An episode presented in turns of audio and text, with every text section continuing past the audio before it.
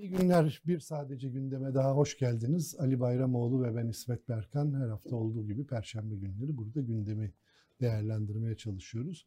Gündemi değerlendirmek derken de e, gündemin belki ilk maddesi değil ama bize göre önemli maddelerinden bir tanesi olan bir konuyla e, başlamak istiyoruz.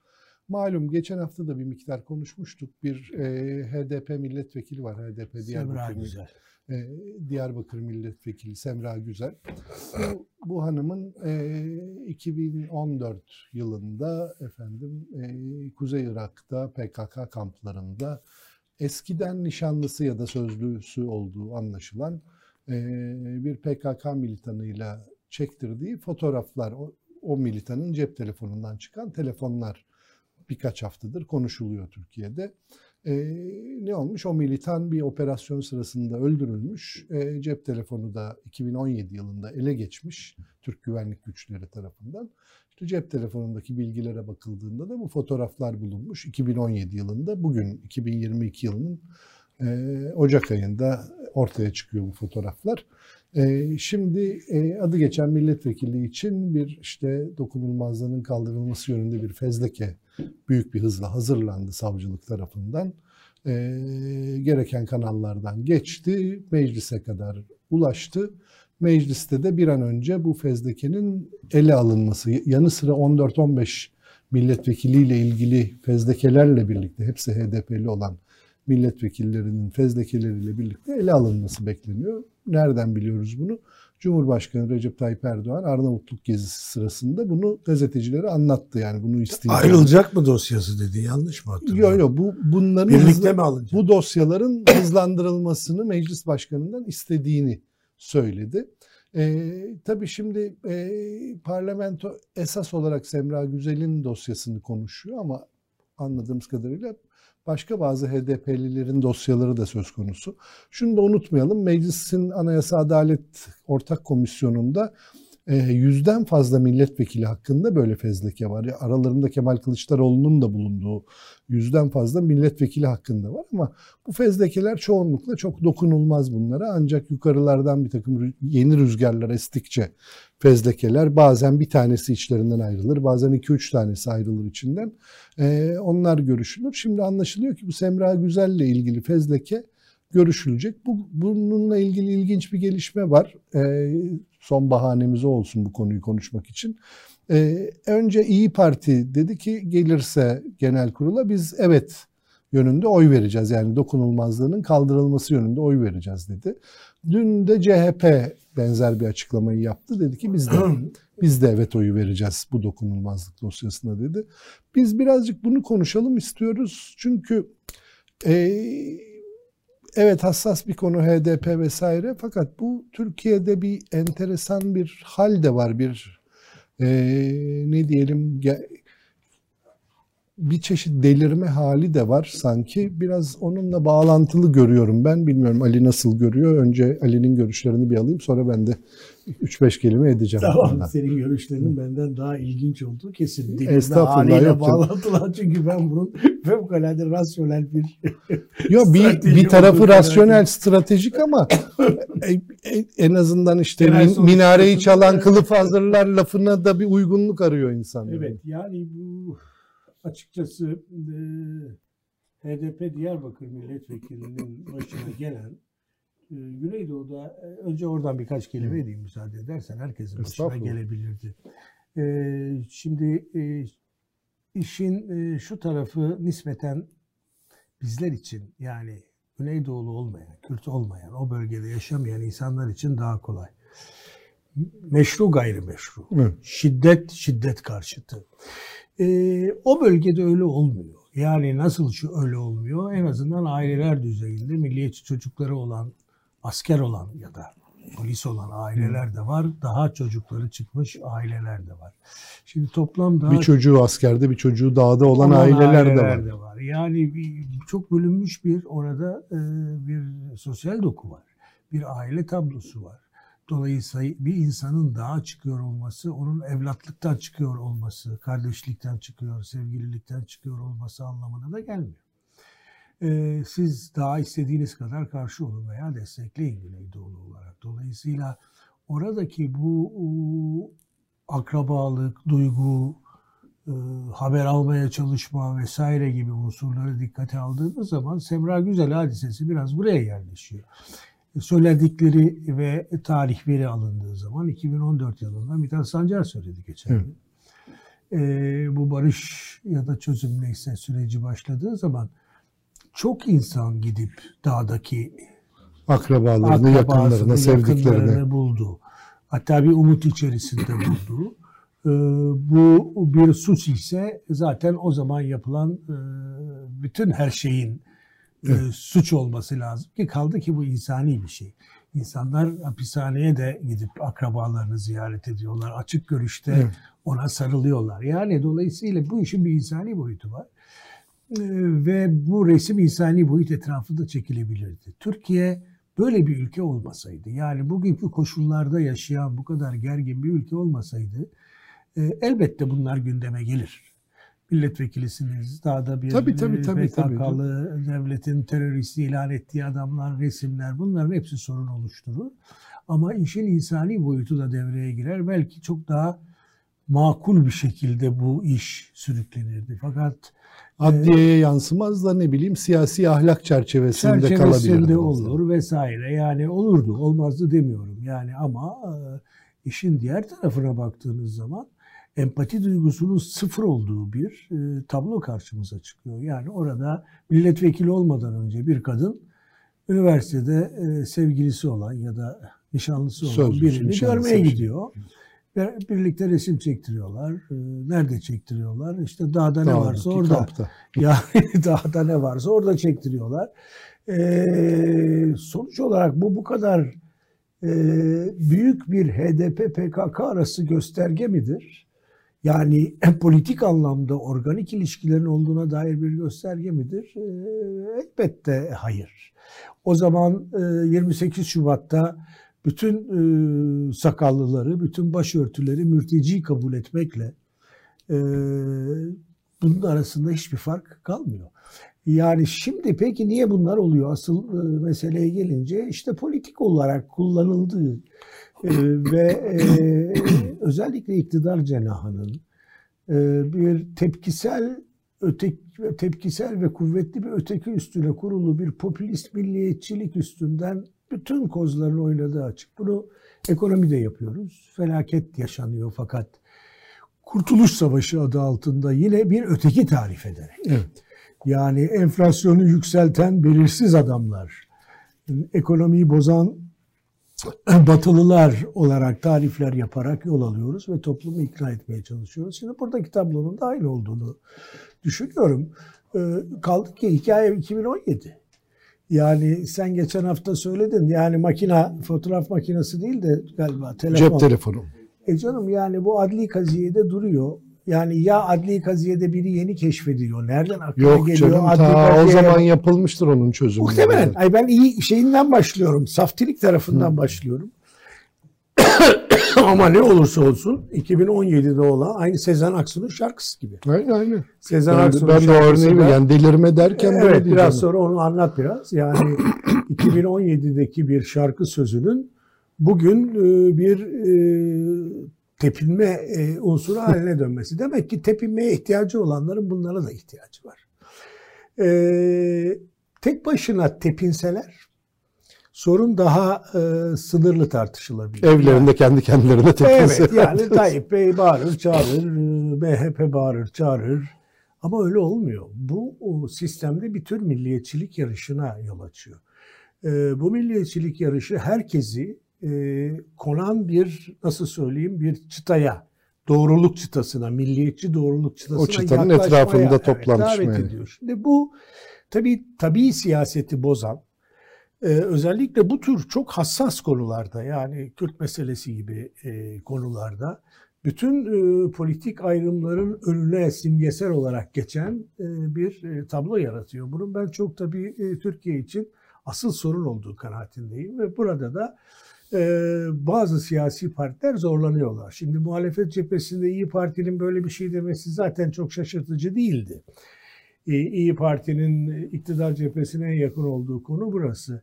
Ama e, Cumhuriyet Halk Partisi'nin böyle bir açıklamada e, bulunması zannediyorum Grup Başkan Vekili Evet. yaptığı açıklamayı evet diyeceğiz. E, Bence çok erken ama e, bu erkenliğin bir anlamı var. E, oradan yapılan saldırıdan ve oradan yapılan baskıdan rahatsız ve bu baskıyı berhava etmek için onlar gibi olmak. Yani onların çizdiği doğruya yakın durmak. Elinden kozu almak. Evet eğilimi. E, bu tabii Cumhuriyet Halk Partisi'nin e, özellikle Kılıçdaroğlu'nun HDP ile ilgili e, bundan önce söylediklerini, çıkışlarını e, birazcık gölgeliyor. Gölgelemese bile paradoksal unsurlar oluşturuyor. Bu bize biraz Türk siyasetini de tarif ediyor.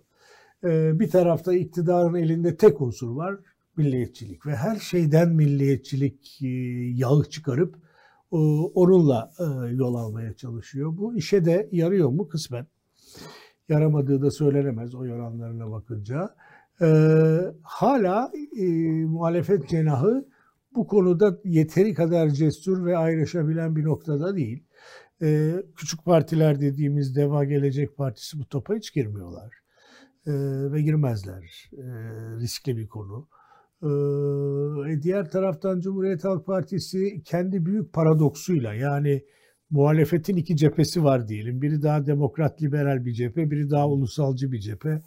E, kurucu olan da ulusalcı. Orayla çelişkiye düşmek istemiyor ama bu sefer siyasetinde çelişkiye düşüyor. Yani bu Semra Güzel fotoğrafı sadece Semra Güzel'in e, PKK'lı olan bir sevgilisiyle olan değil. Türk siyasal sisteminin e, fotoğrafı ve hazin bir fotoğraf aslında Çok, bir tarafıyla.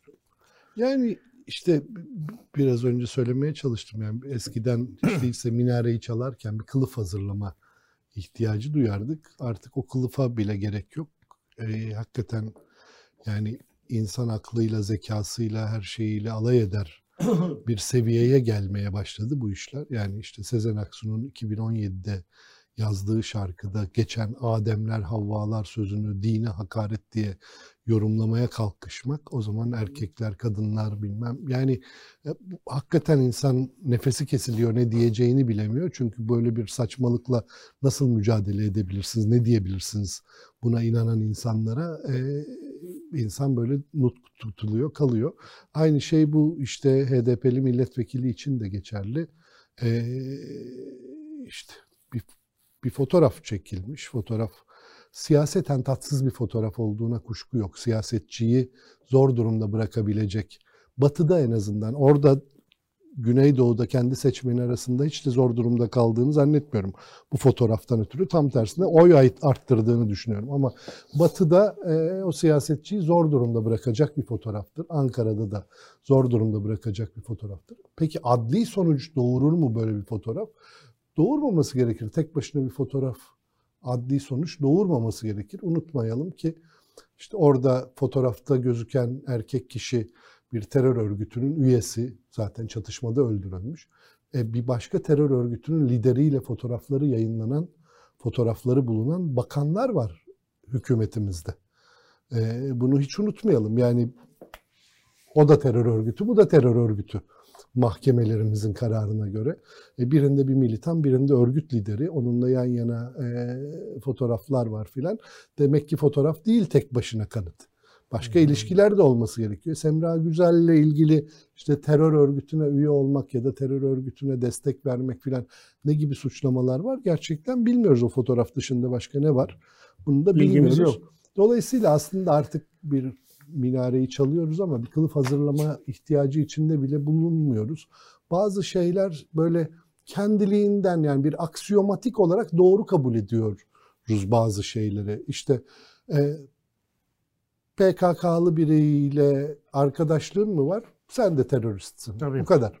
Bu, bu bunun tartışılır bir tarafı yok artık yani bu aksiyoma inananlar açısından ve bu aksiyoma işte diyorum CHP de senin dediğin gibi yani o çıtaya kendini yakın yaklaştırmak zorunda hissediyor kendini. Gelecek eleştirileri en azından kesmek için biz de evet oyu vereceğiz diyor. Bir kişiyi, bir insanı feda ediyorlar filan.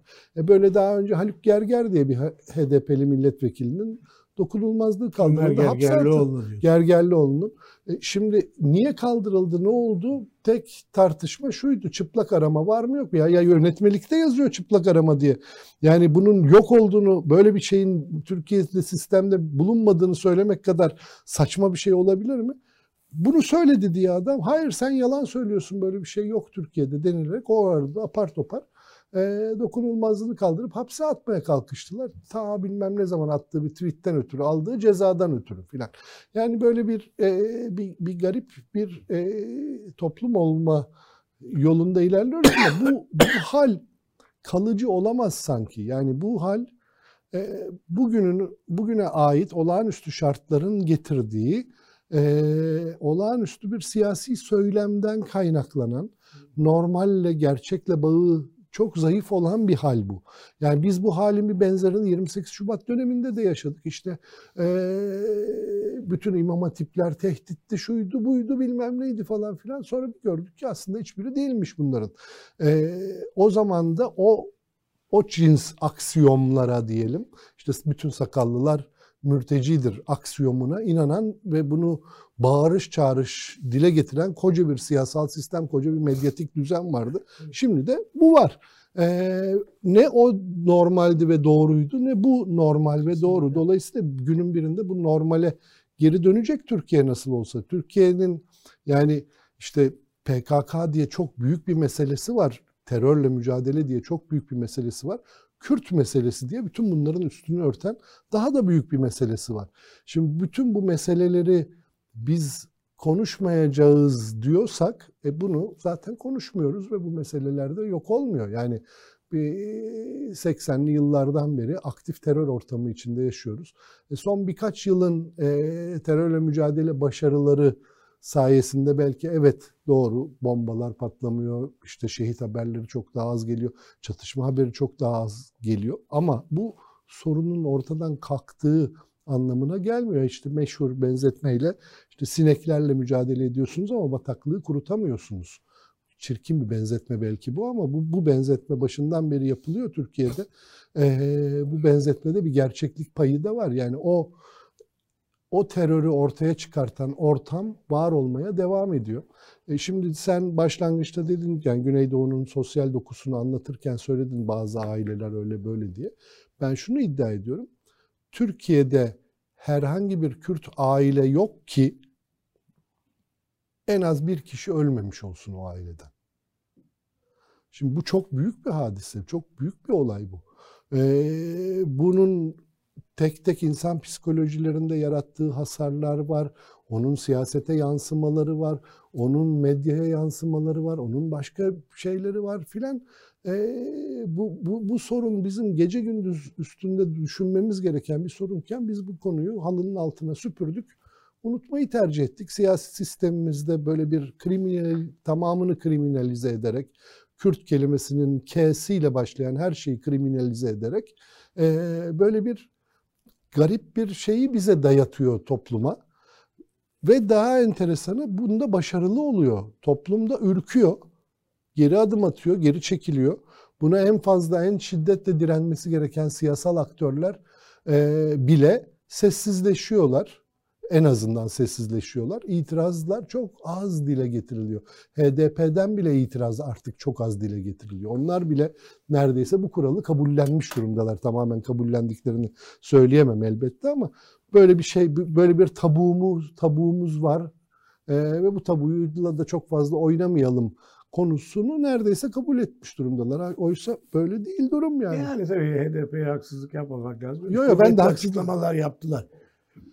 Ha, elbette yapacaklar, elbette savunacaklar ama yani bu konu ya arkadaşlar bu konu salt siyasal salt terörle ilgili bir konu değildir. Bu konu sosyal bir konudur. Bu konu doğrudan insanların gündelik hayatını ilgilendiren bir konudur filan diye. Yani bunu onlar da yoruldular belki. Belki. Şey. Yani e, şimdi söylediklerin içinde çok önemli bir şey var. Hani bu halının altında süpürmeye çalışılan e, sorunlar. E, şimdi Türkiye'ye baktığımız zaman hepimizin gördüğü, bildiği bir şey var. Ne tür e, eğilimimiz olursa olsun siyasi analiz yaparken, yani daha sol, daha Marksizan analizler, sosyo sosyoekonomik olanı ve sınıfları arar, ötekiler başka şeyi arar filan ama şöyle bir gerçeklik var. Ee, Türkiye'de büyük kültürel çatlaklar var. Türk tarihinde var bunlar. Bunlar tarihimizin belirleyenleri. Hani tarihsel determinanlar dediğimiz şekillendirilenleri. Alevilik meselesi mesela. Bugün Kılıçdaroğlu aday olsun mu olmasın mı konusu geldiği zaman e, çok açık henüz telaffuz edilmemekle birlikte kapı arkasında en çok konuşulan şeylerden bir tanesi. Evet. Bu doğru mu, değil mi, kazanır mı, kazanmaz mı, öteki taraf kaşır mı, kaşımaz mı? Bir fay hattı. Başka bir fay hattı Kürt meselesi. Tersini söyleyebilir miyiz? Ee, bir başka fay hattı işte e, İslam meselesi, dindarlık meselesiydi. Bunlar e, karşımıza iki tür tablo çıkarıyorlar İsmet. Yani bu bunlar bastırıldıkça halının altına süpürdükçe bunlar siyasi alandan çıkıp sosyolojik alana kendini ifade edecek biçimde telaffuz ediliyorlar. HDP'nin oy oranına bakalım.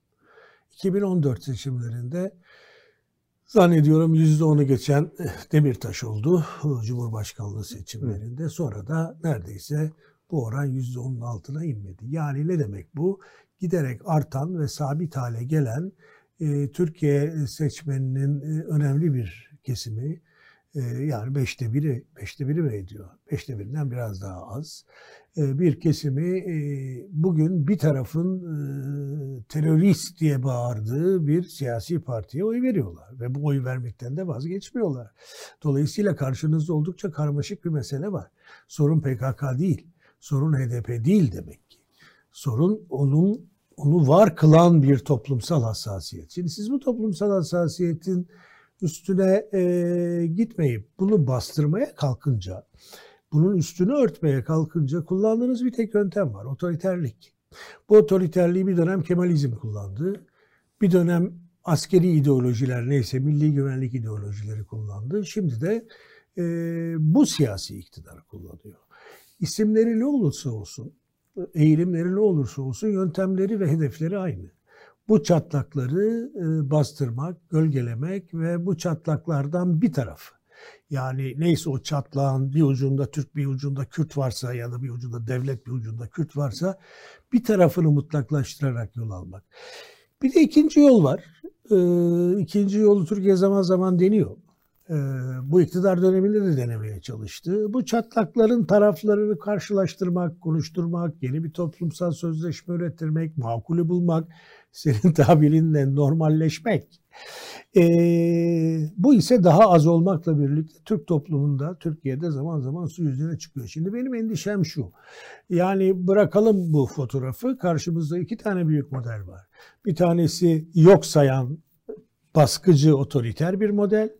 Ee, onun için belki askerin bir kısmıyla Tayyip Erdoğan iyi anlaşıyor. Yani e bu, tabii bu, milli güvenlik ideolojisi tabii, tekrar birbirine uygun. Şimdi bir de bunun karşısında bir dil oluşturmaya çalışan bir amiral gemisi var muhalefette. Cumhuriyet Halk Partisi. Evet. Bunu kolay değil alanları farkındayız. Yani doğdukları yatak zor bir yatak vesaire vesaire ama Kılıçdaroğlu bir süredir gördüğümüz kadar bu tür bir melodi oluşturmaya çalışıyor. Çatışmanın dışına çıkmaya çalışıyor. Çatışma konularında mesela o intihar eden e, çocuk ve cemaat tartışmasında o konuya girmedi veya o konuyu başka türlü ele aldı. Başörtü konusunda bu şekilde davranıyor. Kürt meselesinde attığı adamlar belli. Ama burada e, geri adım atmak zorunda kalması, geriye çekilmesi, bunu dokunulmazlıklarda da yaptılar Kasım evet. 2015'te. E, tabii çok ağır bedelleri olabiliyor hem Türkiye için hem biraz alt biraz önce altını çizdiğim o uzlaşma modeli için hem de Cumhuriyet Halk Partisi için. Onun için bu şey e, iddiaları e, zaman zaman benim de katıldığım gündemi kim belirliyor Türkiye'de iddialarında e, bu bir geri adım muhalefet için. Tabii tabii. Bu bir ileri hamle iktidar için ve e, anlaşılan o ki bu istikamette ilerleyeceğiz. Yani burada ben e, iktidardan bir şey beklemiyorum açıkçası. Yani iktidarın elindeki tek koz bu. E, ekonomik krizi bile nasıl savuşturduğunu Tayyip Erdoğan'ın savuşturmaya çalıştığını görüyoruz. Hangi söylemle. E, ama karşı taraf sadece yine aynı şeyleri hep tekrar edeceğim. Ya bu adamların yaptıkları saçmadır, irrasyoneldir. Ya tamam milliyetçilik konusunda da biz açığa düşmeyelim, oraya biraz yakın duralım diyerek yol almaları mümkün değil. Daha bu açık toplum dediğimiz dili kurmaları, toplumla bu siyaseti ilişkilendirmeleri gerekir ki Semra Güzel olayı da, Sezen Aksu olayı da, yani Sezen Aksu olayı onun kadar büyük olmamakla birlikte onun da hiç şüphe yok bir anlamı var ve çok tartılaştı, çok tartışıldı çünkü. Sezen Aksu sevilen bir insan, e, Türkiye'de siyasi anlam da verilen bir insan, vicdan olarak tanımlanan bir e, şarkıcı. E, dolayısıyla bir de bunların tarihlerini falan masa üstüne koyup tartışılan şeylere baktığınız zaman hakikaten evet. insan irkiliyor. Yani burada muhalefetin bütün bunları e, başka türlü görmesi gerekir. Daha cesur görmesi gerekir bu iklimi değiştirmek diye için diye düşünüyorum. Ha diyeceksin ki senin tuzun kuru. Söylemesi kolay. E, onlar için yapması zor hmm. ama siyaset biraz da bu tür riskleri alabilme işidir. Sadece siyaset bakımından da değil. Bence iletişim tekniği açısından da aslında yani muhalefet böyle durumlarda e, iktidarın açtığı e, gündem maddesi ya da dosya konusunun içine giriyor. Halbuki o dosyanın tamamen dışında kalmak, o gündemin tamamen dışında kalmak, tamamen başka bir yerden aynı gündeme bak, bakmak e, farklı etkiler yaratabilir. Tabii. E, ve muhalefet burada kendi farksızlığını ifade ediyor bir yerde iktidara. Diyor ki evet gündem maddeleri konusunda anlaşıyoruz. Sadece o maddeye verdiğin anlam konusunda aramızda ufak tefek farklar var diyor. Halbuki daha radikal bir şey bir adımla ben senin koyduğun gündemle de uyuşmuyorum. Bu değil Türkiye'nin gündemi diyebilir. o zaman as, asıl yazar, asıl telif sahibi kazanıyor. Yani yani onun taklidi değil. Ama tabii işte seçime kalmış 16-17 e, ay şurada. E, o yüzden yani muhalefetin burada bundan sonra böyle çok keskin bir dönüş yapmasını e, vesaireyi de çok beklememek lazım. Evet tamam doğru bu doğru ama o zaman bazı şeylerden de çok şikayet etmemek evet, lazım. Evet, yani evet. kalkıp şimdi e, sen de yazmıştın geçen hafta ben de yazıyorum bazen soruyorum soruyor başka arkadaşlar da yazıyor. Ya bu kadar başarısız bir iktidar bu kadar otoriter bir iktidar nasıl olup hala birinci parti ve yani yüzde otuzlarda üçte bir üç kişiden birinin oyunu alıyor. Şimdi o zaman bu soruda bir e, soruda doğruluk var da soruya bizim verdiğimiz ya anlayamıyorum, inanamıyorum, akıl dışı yo, gibi yo, cevaplarda bir sorun var. E, yani şunu söylemek istiyorum buradan. Bunun karşılığı bu. Yani e, bu bu bunun karşılığı tabii, bizle tabii. ilgili değil. O, bu soruyu... o, o oyun havuzunda oynadığınız işte, zaman bu oluyor. Alıyorsunuz. Bu Yani oluyor. sonuç olarak kazanamıyorsunuz da. Onun için bu yani zaten Türk tarihine bak İsmet e, sayalım Ecevit, İnönü'yü yenen Ecevit ya da e, darbe sonrası ortaya çıkan Menderes ya da Özal veya Erbakan e, bunların hepsi radikaldi. Radikal derken e, kırıp dökme evet. anlamında değil, yerleşik sistem düzenine itiraz eden e, kuvvetli çıkışları olan ve toplumu heyecanlandıran adamlardı. Evet, kuvvetli değişim vaat eden insanlardı. Çok kesinlikle. E, Türkiye'nin de sanki böyle bir değişim vaadine ihtiyacı var ihtiyacı gibi var gibi gözüküyor. Evet. Yani Şimdi bu sen Sezen Aksu ile ilgili bir şeyler söyleyecektin. Yok yok söyledim onları. Mı? Onları. Tamam. Şimdi sen de önüne çıkarttığını görüyorum. Şimdi ben geçen hafta geçen hafta e, belki dikkatli okuyucular fark etmişlerdir. Bir bir mantıki çerçeve çıkartmaya çalıştım Karar Gazetesi'ndeki yazımda. Ee, o da şu yani bir siyaseten şu tarafta bu tarafta olmak manasında değil de seçimin olası sonuçları ne? Hı. En başta iki kök sonucu var seçimin. Ee, nedir bu? Cumhurbaşkanlığı seçimini Tayyip Erdoğan kazandı veya kaybetti. Muhalefetin bir adayı kimse o aday artık o kazandı. Bu iki ihtimal altında da e, birinin altında üç ihtimal var, diğerinin altında dört ihtimal olan e, bir mantıki çerçeve çıkartmaya çalıştım. Şimdi önce izninle onu yani önce... Anlat bize onu bir. Şimdi şöyle önce Tayyip Erdoğan'ın seçilmediği yani muhalefet adayının Cumhurbaşkanı olduğu bir durum altında konuşuyoruz şimdi. İlk e, senaryo ihtimalimiz bu. Bunun altındaki bir numaralı senaryo şu. Muhalefet sadece Cumhurbaşkanlığını kazanmakla kalmaz. 400'ün üstünde de muhalefet derken Millet İttifakı'ndan söz ediyorum. HDP hariç tutarak Niye? söylüyorum. O ikinci senaryoda Geleceksin HDP de var. peki. Yani HDP'ye 400. ihtiyaç olmaksızın 400 artı 401 en azından belki 402 403 neyse milletvekili çıkarttığını varsayıyorum. Ve bu varsayım altında hayat kolay muhalefet açısından. Nedir temel vaatleri? Anayasa değişikliğini gerçekleştirmek, parlamenter sisteme dönmek. Bunu çok acele de yapabilirler. 3-5 ay içinde, 6 ay içinde. Hop Türkiye önce bir referanduma gider. Bence şıklık gereği anayasa değişikliği referanduma ihtiyaç olmaksızın meclisten onaylansa bile referanduma gitmek gerekir. Çünkü değiştirdiği değişiklik referandumla onay görmüş bir değişikliktir. Önce referanduma gidilir. Arkasından da milletvekili genel seçimi yapılır parlamenter düzen içinde ne oluyorsa olur. Birinci senaryo bu görece basit. İkinci senaryo birazcık daha zor. Muhalefet 360 milletvekili çıkartabiliyor sadece. 360'tan bir iki tane fazla çıkartabiliyor. O zaman 400'ü geçebilmek için, referandumsuz yapabilmek için HDP ile pazarlık masasına oturmak ihtiyacı doğuyor. Bu masanın başından beri HDP yok içinde. Dolayısıyla HDP'nin anayasa değişiklikleri konusunda ki bu değişiklik böyle çok sınırlı bir değişiklik değil, kapsamlı bir değişiklik aslında anayasada. Ee, söyleyeceği sözler olabilir, yapı, olabilir. e, talepleri olabilir. Ee, bu talepleri karşılamak muhalefet açısından zor olabilir HDP'nin taleplerini. Az önce konuştuğumuz çerçeve içinde kalmaya devam ediyorlarsa yani bugünkü iktidarın açtığı oyun havuzunda durmaya devam ediyorlarsa HDP'nin o taleplerini karşılamak çok kolay olmayabilir muhalefet açısından. Ama en azından işler uzar.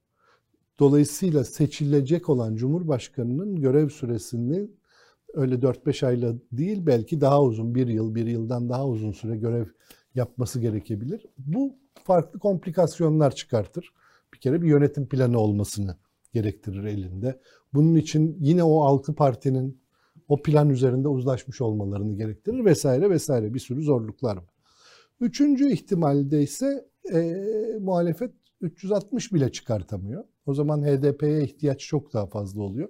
Belki de anayasa değişikliğini 4 yıl sonraya, 5 yıl sonraya ertelemek gerekiyor.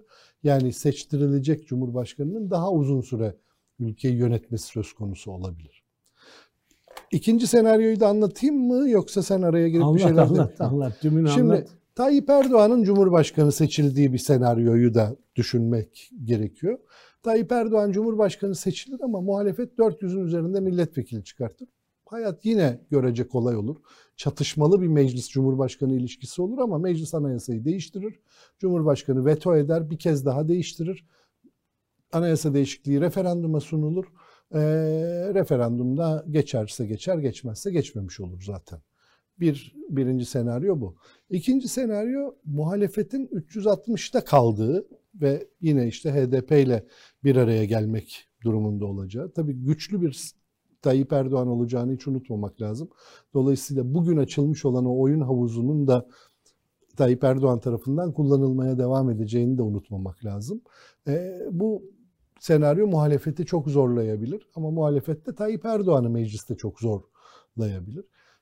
Üçüncü senaryo orada muhalefetin 360'ı bile tutturamadığı, dolayısıyla anayasa değişikliğini tamamen rafa kaldırmak zorunda kalacağı e, bir senaryodur. E, orada tabii muhalefet açısından bu bir yenilgi. Zaten Tayyip Erdoğan'ı e, yenememişsiniz. Bir de mecliste de 360'ı bile bulamamışsınız. O zaman tabii muhalefet içi hesaplaşmalar beklemek gerekir. E, ve çok sert bir siyasi ortam beklemek gerekir 4-5 yıl boyunca Tayyip Erdoğan'ın görev süresi boyunca. Orada bir dördüncü ihtimal daha var. O ihtimalde de Cumhur İttifakı yani hem Tayyip Erdoğan Cumhurbaşkanı seçilir hem de Cumhur İttifakı mecliste çoğunluğu sağlar. 301 milletvekili çıkartır. Bu durum tabii muhalefetin tamamen çökmesi bugünkü muhalefetin tamamen çökmesi anlamına gelir. Büyük iç karışıklıklar çıkar muhalefetin içinde. Ee, filan falan yani herkes hayal edebilir buradan sonra olabilecek şeyleri. Bu, bu temel senaryoları anlatmaya çalıştım ve bu senaryolardan birinden biri gerçek olacak. Yedi tane senaryo var. Birinden biri gerçek olacak bunlardan. Bir sekizinci ihtimal görmüyoruz. Birinden biri gerçek olacaksa ona bugünden bu yedi senaryoya birden bugünden hazırlanmaya başlamakta sanki fayda var. Hem vatandaş olarak bizlerin kendi ruhumuzu buna hazırlamasında fayda var. Ee, hem de esas olarak muhalefetteki siyasetçilerin kendilerini bu senaryolara hazırlamaya çalışmasında fayda var esasında. bunu bunu ben başlangıç çerçevesi olarak yazdım aslında devamını da yazacağım bunun. Burada oyunlar teorisi diye bir teorimiz var bizim matematiğe dayanan bir şey. Ee, bu teori uyarınca aslında bu senaryoları ağırlıklandırmak mümkün. Şunun gerçekleşme ihtimali şu kadar, bunun gerçekleşme ihtimali bu kadar diye ağırlıklandırmak mümkün. Ve bu ağırlıklandırma e, belki birebir gerçekleşmeyebilir o ağırlıklandırma ama bu ağırlıklandırma muhalefetin geleceğe hazırlanmasında da yardımcı olacaktır tabii, eminim. Kesinlikle katılıyorum. Yani bu senaryolar evet o geçen haftaki yazında gayet net ifade etmişim. E, pek çok yerine tabii katılıyorum. Çok bunlar çünkü dahil mümkün ihtimaller, mümkün ihtimallerin sonucunda ortaya çıkacak sonuçlar. Şimdi zaten Türkiye'nin bence temel meselelerinden bir tanesi bu diye düşünüyorum. Çünkü iki büyük ihtimal var önce. İhtimalleri ben de hadi kendime göre ayırayım. Seninkine de gönderme yapar bileyim söylediklerimin hepsi. Biri iktidarın kazandığı bir ihtimal. E, iki taraflı kazanabilir. Parlamento artı e, Cumhurbaşkanlığı. Cumhurbaşkanlığı.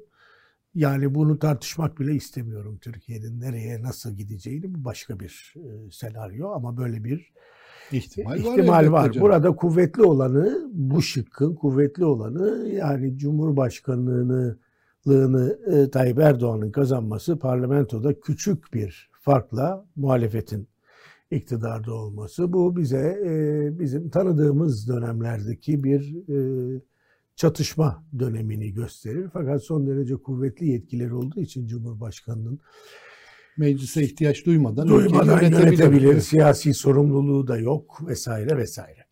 Şimdi bu bir ihtimal. İkinci ihtimal tabii asıl önemli ihtimal, beklenen ihtimal. Olacak mı ben çok emin değilim. %50 %50 görüyorum. Bazen muhalefetin kazanma ihtimalini daha yüksek görmekle beraber. Ee, üç, üç tane gelişme olabilir İsmet. Yani bunlardan bir tanesi e, bu siyasi partilerin e, evet anayasayı değiştirecekleri çoğunluğa ulaşmaları.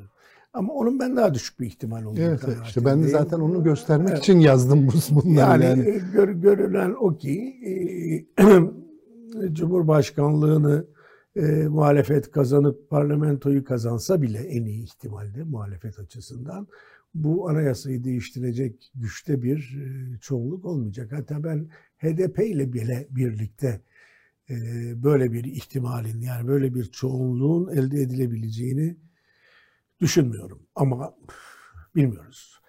Eğer böyle olursa yani eşit ve dengeli bir hal olursa asıl büyük senaryolar orada başlar. Yani birincisi kaos senaryosudur. Kaos senaryosu bizim alıştığımız e, pek çok izleyicimizin hatırlayacağı e, Mesut Yılmaz Tansu Çiller döneminin e, melodisini akla getirir. Öyle olur demiyorum ama öyle olmaması için de bir neden yok. Yani İyi Parti, Cumhuriyet Halk Partisi arasında özellikle bir yarışmaya sahne olursa iktidar, yönetim e, sorun olmaya başlar. Nitekim bugün bunun e, kimi verileri var. Pek çok konuda anlaşamıyorlar. Pek çok konuda ters cephelerde. Normal duruyorlar. aslında ama şimdi şu anda o anlaşmazlıklar biraz arka planda bırakılıyor. Tamam, Çünkü işte ama yani dikkatli baktığın zaman anlaşamadıklarını bazı konularda görüyorsun. Kürt meselesi başta olmak, başta olmak üzere. Hatta e, adaylık konusunda bile e, farklı görüşleri var. Herkes önü tutmaya çalışıyor. Yani e, Meral Hanım'ın da arzu ettiği görünür e, olarak yani Türkiye'yi yönetmese bile yönetici gücü olan bir siyasi parti kurmak. Seçilecek Cumhurbaşkanlığının adaylığının ya da isme ağırlık koyarak. E, şimdi seçilecek bir cumhurbaşkanı eğer Meral Hanım'ın istediği istikamette bir siyasi hazırlıkla gitmeyecekse oraya. Yani ne yapacağız, nasıl yapacağız sorularını çok fazla içermeyecekse işte en son yaptıkları gibi parlamenter sistemle anlaşmak gibi çok genel geçer bir çerçevenin ötesine geçemeyeceklerse burada bir kaos riski olur. Bu kaos riski e, yani Türkiye'de kaybettiği sanılan AK Parti gibi, MHP gibi seçimlerin onların aleyhine olduğunu varsayıyorum. Siyasi partilere tekrar can vermeye başlayabilir. Ee, yani hem kaos yaşanır hem bir geriye dönüş riski yaşanır. İkincisi Babacan'ın e, ve arkadaşlarının çok önemli altını çizdikleri bir geçiş modeli. Ee, anladığım kadar diyorlar ki yani Türkiye e, seçimleri kazandıktan sonra e, nasıl restore edilecek? Bu restorasyonun planını hazırlayalım. E, işte devlete kim atanacak, hangi memurlar atanacak, şu ne olacak? Çünkü yeni anayasada bir sürü insanın değiştirmesini öngörüyor. E, ve Türkiye tabii nasıl yönetilecek o arada? Ekonomisiyle, şusuyla, busuyla. Bu da şu anda siyaset yapmayı gerektiren bir şey. Partiler arasında konuşmayı gerektiren bir şey. Ee, burada da e, bir seçim öngörülmek zorunda. Geçiş söz konusu olduğu oranda. Beş yıllık bir vade değil, daha kısa bir vadede bunun yapılması gerekir. Beş yıllık geçiş olmaz. E, iki yıllık geçiş olabilir ama e, burada tabii bu modelin başarısıyla Türkiye'nin geleceği arasında çok ilişki var. Bu geçişin başarılıp başarılamayacağı. E, bir son ihtimalde e, yani belli politikalarda anlaşıp muhalif partilerin 5 yıl kuvvetli iktidarı kullanmaları o sanki bana en uzak ihtimal. En uzak gibi. ihtimal ama dolayısıyla buradan şunu söylemek istiyorum. Yani evet senin söylediğin yedi tane şık çok önemli. Bunları gazeteciler olarak insanların ve partilerin dikkatine getirmek lazım. E, ama bir prensip olarak da şunu e, söylemek lazım diye düşünüyorum. Seçim anıyla seçim sonrası muhalefetin kazandığını varsayarak söylüyorum. Eğer kazandığını birbirinden ayrılmayacak bir bütündür. Yani kazanmak tek başına bir şey demek değildir. Kazanırsınız ama iki sene sonra geri aldığınız adama bunu teslim etmek zorunda kalırsınız. Bunu pek çok popülist rejim Latin Amerika'da yaşadı. Başka ülkelerde de yaşandı. Geri dönüşler olur.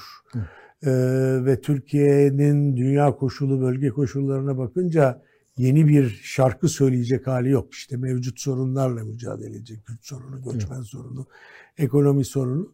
Onun için ben yine aynı yere geliyorum tabii senin bu söylediklerinden. Siyaset ve muhalefet ilişkisinin güçlenmesi lazım e, öneri kısmının güçlenmesi lazım. O konuda ben yavaş görüyorum siyasi partileri. Çok. Sen nasıl Çok. E, düşünüyorsun bilmiyorum. Geçenlerde Ahmet Bey buraya geldi Davutoğlu izledik. E, işte görüşlerini dile getirdi belli. E, Babacan biraz daha geride ve temkinli duruyor ama daha ileri laflar etmeye çalışıyor. E, CHP'nin işe gitgelleri e, ortada. E, İyi Parti sanki siyasetten çok aday konusunda ve AK Parti'yi hırpalama konusunda yol almak istiyor. Nereye şimdi, gidiyoruz bu bakımdan? Belki istersen şimdi, bunu bir muhalefet açısından şimdi değerlendirelim. Ben, ben bu yazıyı niye yazdığımı senin soruna cevaben e, anlatmaya çalışayım. Şimdi burada iki tane örneğimiz var önümüzde. Biri Hollanda, biri Almanya. Türkiye'de çok az insanın dikkatini çekti bu konu.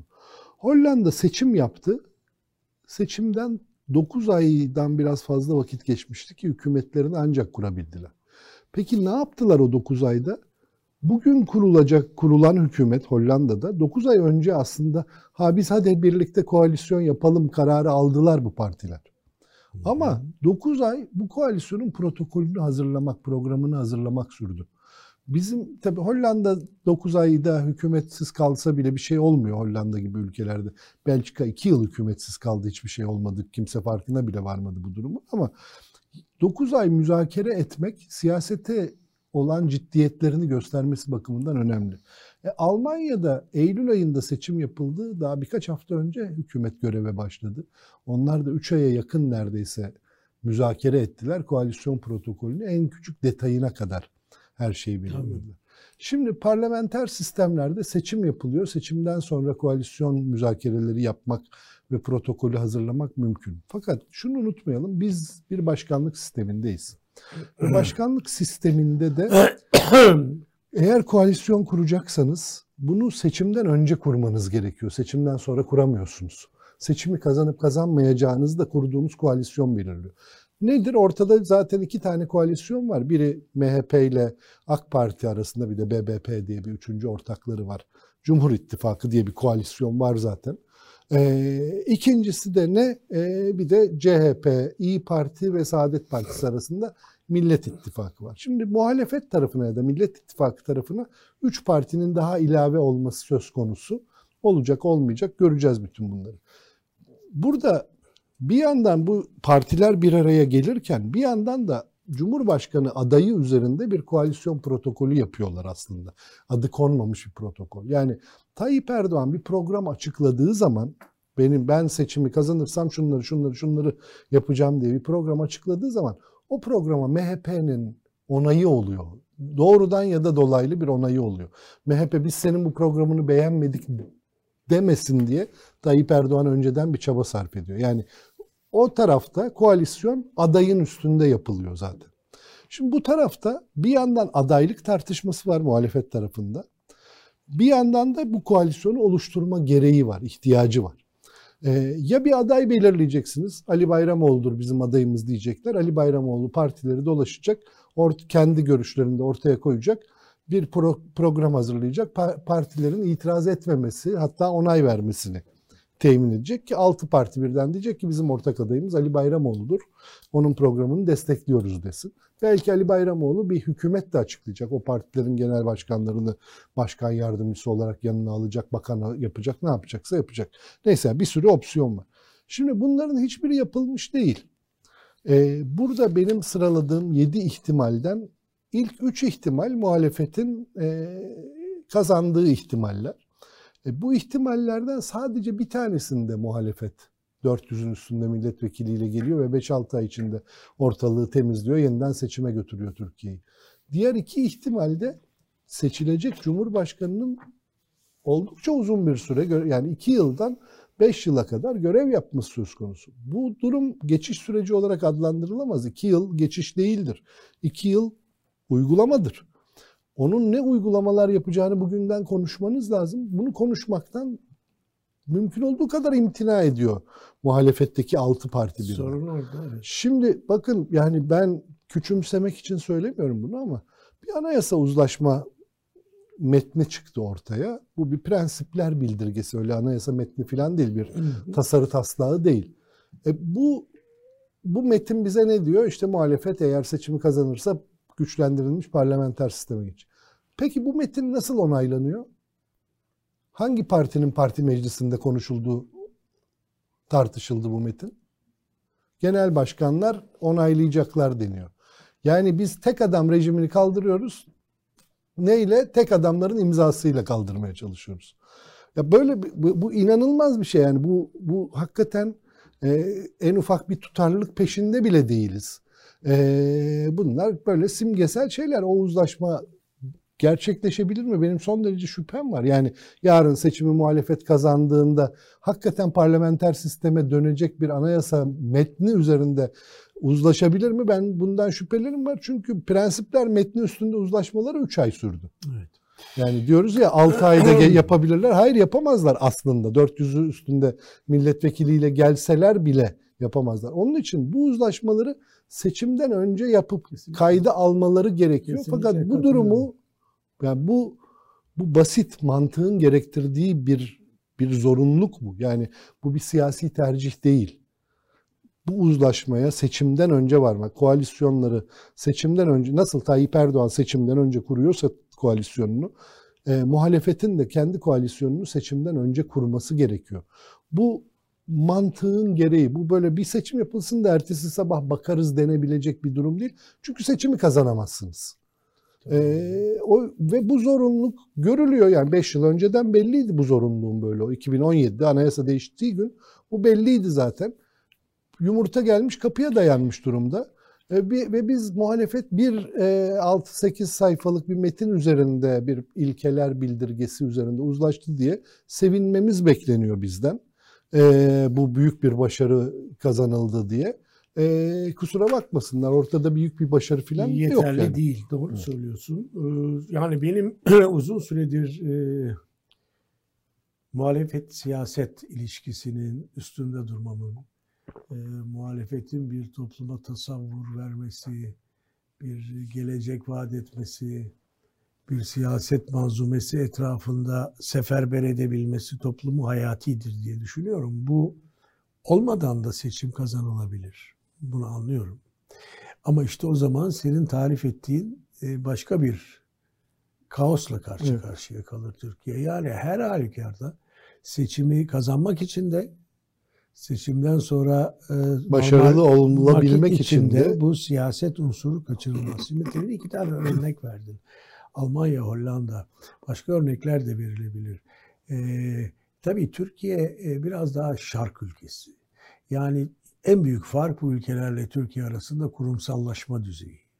Yani kurumsallaşma düzeyi o ülkelerde yüksek. Mesela Macron gibi bir adam Fransa'da son derece popülizan, şahsi hamleler atıyor ama onu dengeleyen bir aşağıda bir devlet var, koca yani. bir devlet evet, var. Koca bir devlet var, bir kurumlar düzeyi var. Bu bu böyle yapılamaz. Ee, başkan diyen evet. ve bunu Türkiye'de zamanında olduğu gibi milli ideoloji ya da askeri ideoloji adına değil. Rasyonellik, bir, bir, adına. rasyonellik adına yapan bir kurumsal düzey var. Türkiye'de bu kurumsallaşma zaten çok düşüktür. Ee, eskiden beri böyleydi. Ee, askerin devlet içerisindeki evet. konumunu saymazsan. Son birkaç yıldır da Cumhurbaşkanı'nın davranışlarıyla kurumlar iyice aşındı, Geçen gün Namık Tan'ın bir söyleşisini okudum. Yani Dışişleri Bakanlığı'nın e, olduğunu nasıl bir sifil hale geldiğinden ve hiçbir ağırlığının kalmadığından ve kurumların yok olduğundan bir kez daha bahsediyor. Bunu hepimiz zaman zaman yazıyoruz. Dolayısıyla ana problemlerden bir tanesi bu. Yani e, kurumsal düzey düşük olduğu onda senin hatalarını absorbe edemiyor. Yani yüksek olursa emebilir. Şimdi Almanya'ya bakalım. Almanya'da ekonomik politikalar konusunda ne kadar fark olabilir? Bildiğim için söylemiyorum. Yani şimdi Tayyip Erdoğan'ın batıya açtığı savaş bayrağı, kurtuluş savaşı vermek ekonomide, faize meydan okumak e, gibi bir tutum bekler misin? Muhtemelen hiçbir partinin aklının ucundan geçmez bu. Mesafeler çok uzak bizde. Evet. Şimdi dış politika açısından da geçen gün e, Ahmet Bey'e Davutoğlu'na sorduk. Beraberdik e, şeyden önce e, televizyon programından önce çok sorun görmedi dış politikada. Anlaşırız dedi. Ben öyle olduğunu pek sanmıyorum. Yani e, milliyetçi bağıpta anlaşırsınız da e, yani, yani eğer anlaşabiliyorlarsa bir sorun var demektir zaten. şey. Yani şimdi e, Türkiye'nin Avrupa Birliği politikası e, yani işte bütün o F, F-35'ler, S-400'ler, Rusya ile kurulmuş olan ilişkiler şaka değil. 20 yıllık bir saltanat sana bütün sorunlarıyla bir şey devredecek. E bir diğer taraftan baktığımız zaman e, bu devletin içindeki baskın partizanlık. Yani zaten e, kötü bir seçkin mekanizması vardı Türkiye'de. İdeolojik bir seçkindi. Liyakat seçkini değildi seçkinlerimizin büyük bir kısmı. Bunun dozu daha da arttı. Şimdi bütün bu yeniden yapılanmada partizanlık olmadan yol alınabilecek mi? Şimdi bütün bunları düşündüğü zaman İsmet tabii Almanya'nın, Fransa'nın, Hollanda'nın işine benzemeyen bir zorluk var burada. Çok Artık, büyük bir zorluk var tabii ve sorumluluk da çok büyük çok o yüzden. Büyük. Onun için şimdiden yapılması yüzde yüz katılıyorum sana. Şimdiden ele alınması yani açık bir şekilde bu ekonomik politika. Yani kimisi neoliberal der, kimisi işte sosyal devletler neyse ne olacak? İktidara geldiğiniz zaman ne yapacaksınız konusunda ve kiminle yapacaksınız? Hı. Hangi kadrolarla yapacaksınız konusunda yol almak lazım. Bu mavi vatan işin ne olacak? ee, mesela atıyorum yani e, bu dil devam mı edecek? Ee, ve ve benzeri konular. Bu konular ve kurumsallaşma tabii benim hep altını çizdiğim şey kimsenin görmediği karanlık gölgeli alan, silahlı kuvvetler alanı. Oraya kim bakacak, nasıl bakacak, hangi mercekle bakacak, o işin başına kimi getireceksin? E bütün bu sorular e, sorulmuyor. Şu anda yapılan ne? Şu anda yapılan her siyasi parti kendi özgül ağırlığını koruma peşinde. Kimisi arttırma peşinde. Kimisi diğer partilerden gelecek CHP gibi tehlikeyi bertaraf etme peşinde. Ve bir nasıl söyleyeyim birbirine değmeyen bir e, havuz içerisinde e, kaplar ilişkisi. E, bu tabii çok insana umut vermiyor. Çünkü siyasetin sesi yok burada. Bu başka tür bir siyaset. Bu dar alan siyaseti, partiler arası denge siyaseti. E, bu beni açıkçası endişeye sevk ediyor senin gibi. Tabii. Aslında biraz süremizin sonuna geldik ama evet, bir, bir, şey daha bir, söyleyeceğim. Çünkü var. seyircilerimiz bundan söz edilmedi diye kızanlar olabilir. Tabii bir de bu yedi ihtimalin e, içinde kalmak şartıyla ama hı hı. muhalefet açısından şöyle bir seçenek de var aslında. E, ya bu anayasa değişikliği olur ya da olmaz. Olursa ne güzel olur ama olmama ihtimali yüksek. Ee, işte CHP'de der ki ya ben de bu muhalefetin en iri yarı partisiyim şu an itibariyle. Benim içimden ben kuvvetli bir aday çıkartayım. Diğer bütün partilerde benim arkamdan gelsinler. Kim o aday? İşte Ekrem İmamoğlu. Ben uyduruyorum bu isimleri şimdi. Bir tercihim olduğu için söylemiyorum ama çok popüler olan isimler var. Böyle Mansur Yavaş, Ekrem İmamoğlu gibi. O çeşit ve hatta kazanacağına da neredeyse garanti gözüyle bakılan isimler var. Öyle bir ismi çıkartayım. Ona da biraz geniş bir alan bırakayım. O gitsin partilerle de temas etsin zaten. Geri kalan beş partiyle de temas etsin zaten. Bir ortak program şey yapmaya çalışsın. Yani bir, bir tek adam rejimini yıkmaya çalışıyoruz. Onu daha yumuşak bir tek adam rejimi olarak önce yıkalım. Ee, arkasından da yani bir sonraki seçim döneminde 2028'de yapılacak seçimde de hakikaten anayasa değişikliğine tam olarak hazırlanalım. Çünkü 5 yıllık iktidarın da gücüyle bunu hazırlanalım ve değiştirelim anayasayı filan gibi birazcık daha hedefleri öteleyen bir seçenek üstünde de durabilir. Ama benim korkum şu, siyasi gerçekçilik de biraz bana bunu söylüyor. Umarım yanılıyorumdur diyerek de not edeyim altına. Ee, biz bu muhalefet bu konuşmama halini sürdürecek. Ta ki seçim ilan edileceği güne kadar.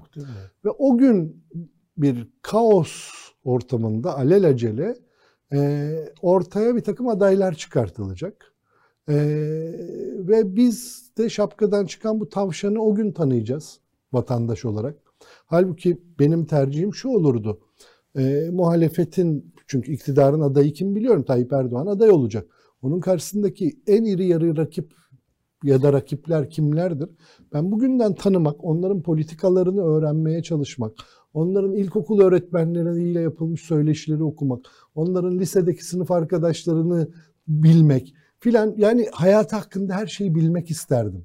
Fakat bizde böyle bir garip inanç var. Efendim erken ilan eder, edersek yıpr- saldırır. Evet. saldırır, yıpratır. Ya yıpranabilecek bir aday varsa zaten seçilemez.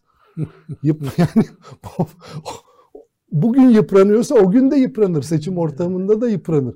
Ve bir, bir de bizden şunu mu bekliyorsunuz? Yani yıpranacak bir adamı ama yet, yıpranacağı yeterli vakit kalmasın ve biz bir an önce seçtirelim diye böyle bir arızalı aday mı adaya oy vermemizi mi istiyorsunuz? Yani e, buradaki bu tuhaf bir ahlaki çelişkiler bütünü var burada. E, fakat korkarım işte bir önceki seçimde olduğu gibi son dakikada Muharrem gel sen bizim adayımızsın diye seslenmesini bekliyoruz galiba. Ya da ondan önceki seçimde olduğu gibi Ekmelettin İhsanoğlu falan gibi bir siyasi garabet ortaya çıkartmasını bekliyoruz muhalefetin galiba. Ee, bilmiyorum ne olacak. Evet. evet bu hafta da e, biraz kötümserlikle saçarak süremizin sonuna geldik efendim. Önümüzdeki hafta yeniden görüşmek ümidiyle. İyi günler. İyi günler.